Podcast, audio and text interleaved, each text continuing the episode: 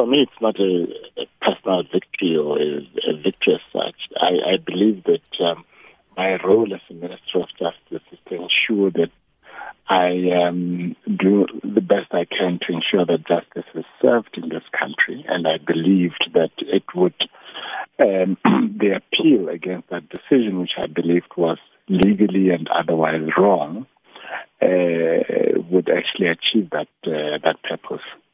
Yeah, in those terms, uh, tell us about uh, the, the, the legal reasons uh, that uh, the judge uh, Nicoline Janse van uh, Nieuwenhuizen uh, you think got it wrong, and obviously which the SCA has has agreed to. Oh. Um, yes. Um, first of all, the judge, I believe, misdirected herself, um, and in the process made so many technical errors that went into a judgment uh, which was concerning to me. Um, but on the substantive issues, um, I was convinced that um, the the judge was wrong in finding that um, my decision was um, irrational because I believed it, it was rational.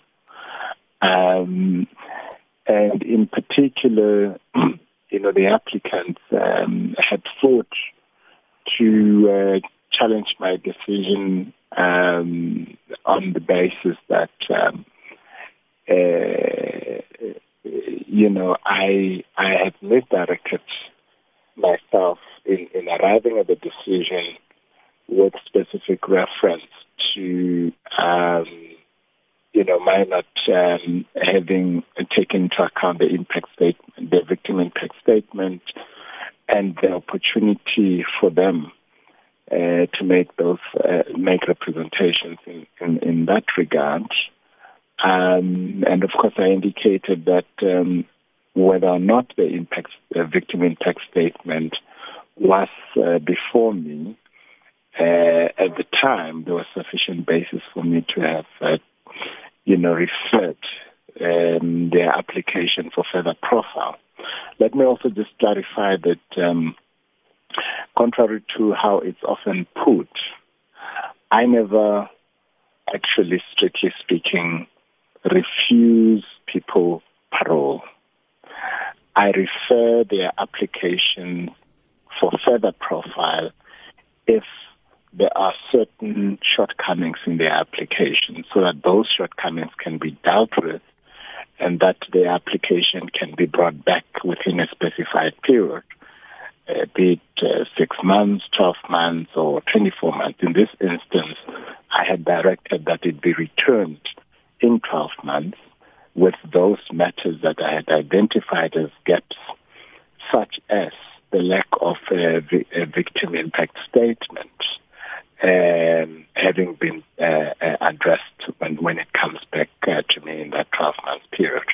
Now, the court's also uh, made the ruling that uh, this needs to be wrapped up in 90 days. I presume that's not going to be an issue because uh, substantially you do have the issues which you've identified. It's uh, up to um, and, and his team to try and address those issues?